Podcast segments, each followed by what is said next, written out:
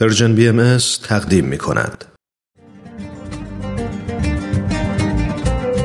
و ما این روزها با مرور کوتاهی بر چند گزارش خبری یادی می کنیم از تعداد دیگری از شهروندان ایران زمین شهروندانی که بعد از گذشت چهار دهه از پیروزی جمهوری اسلامی ایران همچنان مورد اذیت و آزار و سرکوب و زندان و شکنجه قرار می گیرند و از ابتدایی ترین حقوق انسانی خود از جمله حق امرار و معاش محرومند.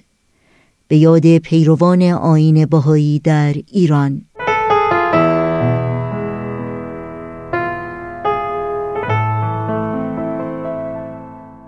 دفتر جامعه جهانی بهایی در ژنو اخیرا با انتشار بیانیه‌ای با عنوان گلابگیری جرم نیست می نویسد ماموران دولت در حرکتی که نشان دیگری از استمرار فشار اقتصادی بر بهایان ایران دارد به منازل و انبارهای چندین شهروند بهایی در روستایی نزدیک قمسر یورش بردند و دیگها و وسایلی که آنها برای گلابگیری از آنها استفاده می کردند را ضبط و توقیف نمودند.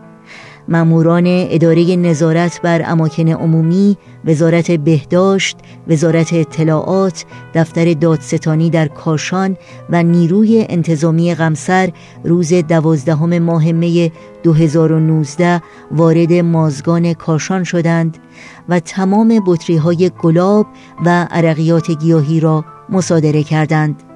پس از دست یافتن به محصولات سرکه به بهایان اتهام زدند که مشروبات الکلی تولید می کنند در این بیانیه آمده است این روستا در منطقه واقع شده که تولید گلاب آن معروف است و زندگی بسیاری از این طریق اداره می شود خانم دیان علایی نماینده جامعه جهانی بهایی در دفتر ژنو سازمان ملل اظهار داشت.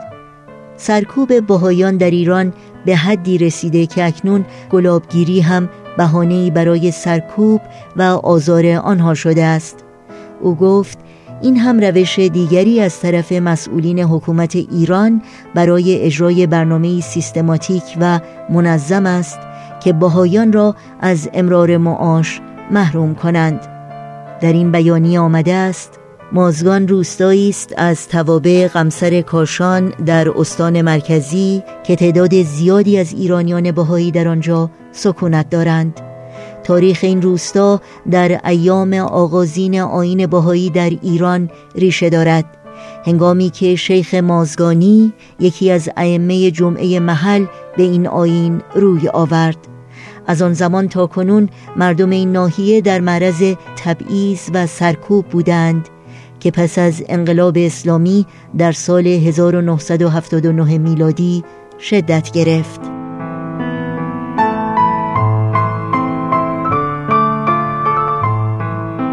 کیان ثابتی ژورنالیست آزاد در گزارش اخیر خود که در سایت خبری ایران وایر منتشر شده از شرایط دشوار بهایان بازداشت شده در سمنان و ضرب و شتم و ممنوعیت تماس آنان خبر می دهد.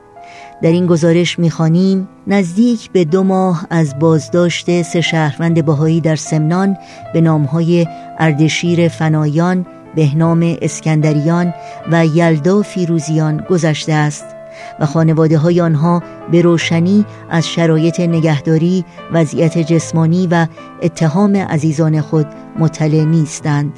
اردشیر فنایان سی ساله یکی از بازداشت شده هاست که تا کنون هیچ تماس تلفنی یا ملاقات رسمی با خانوادهش نداشته است.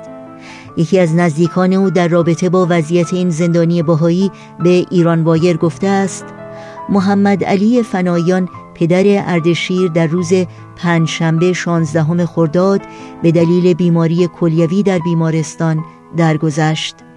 در همان روز با اصرار و پیگیری خانواده فنایان اداره اطلاعات اجازه می دهد تا اردشیر تحت الحفظ برای ملاقات پدر به بیمارستان برود.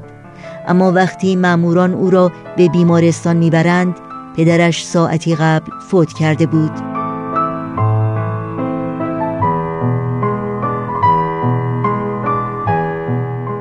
کیان ثابتی در گزارش دیگری در ایران بایر از تفتیش منازل و محل کسب باهایان شاهین شهر اصفهان می نویسد در این گزارش آمده است از روز یک شنبه 19 خرداد تا شنبه 25 خرداد ماموران اداره اطلاعات و نیروی انتظامی شاهین شهر با نشان دادن برگه دستنویس و ناخانا تحت عنوان حکم دادستانی بدون سربرگ قوه قضایی یا مشخص بودن اتهام در حالی که فقط اسم صاحبخانه در آن مشخص بوده است به منازل یازده تن از بهایان شهر مراجعه کردند.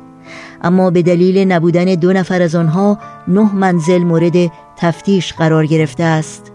این گزارش می نویسد معموران به غیر از کتاب ها و عکس های مذهبی بعضی از وسایل شخصی و لوازم کار آنها را هم ضبط کردند.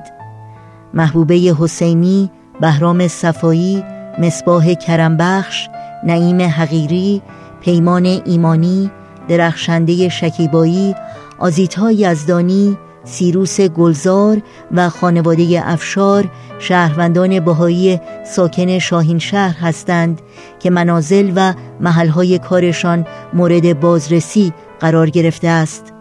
معموران بدون داشتن حکم بازرسی منزل مادر آقای افشار را که در طبقه پایین منزل پسرش ساکن بوده است را هم تفتیش کردند.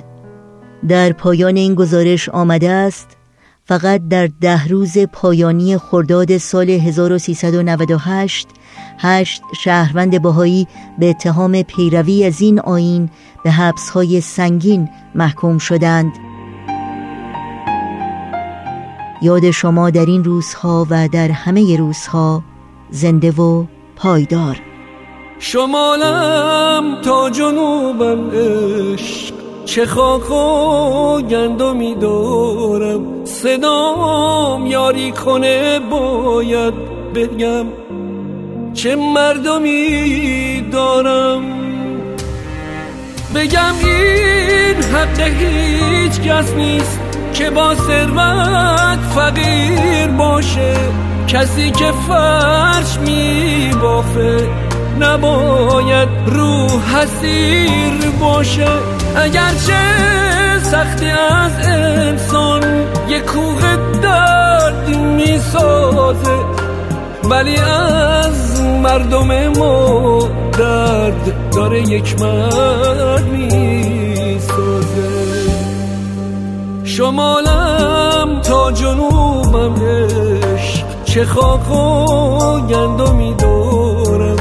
صدام یاری کنه باید بگم چه مردمی دارم.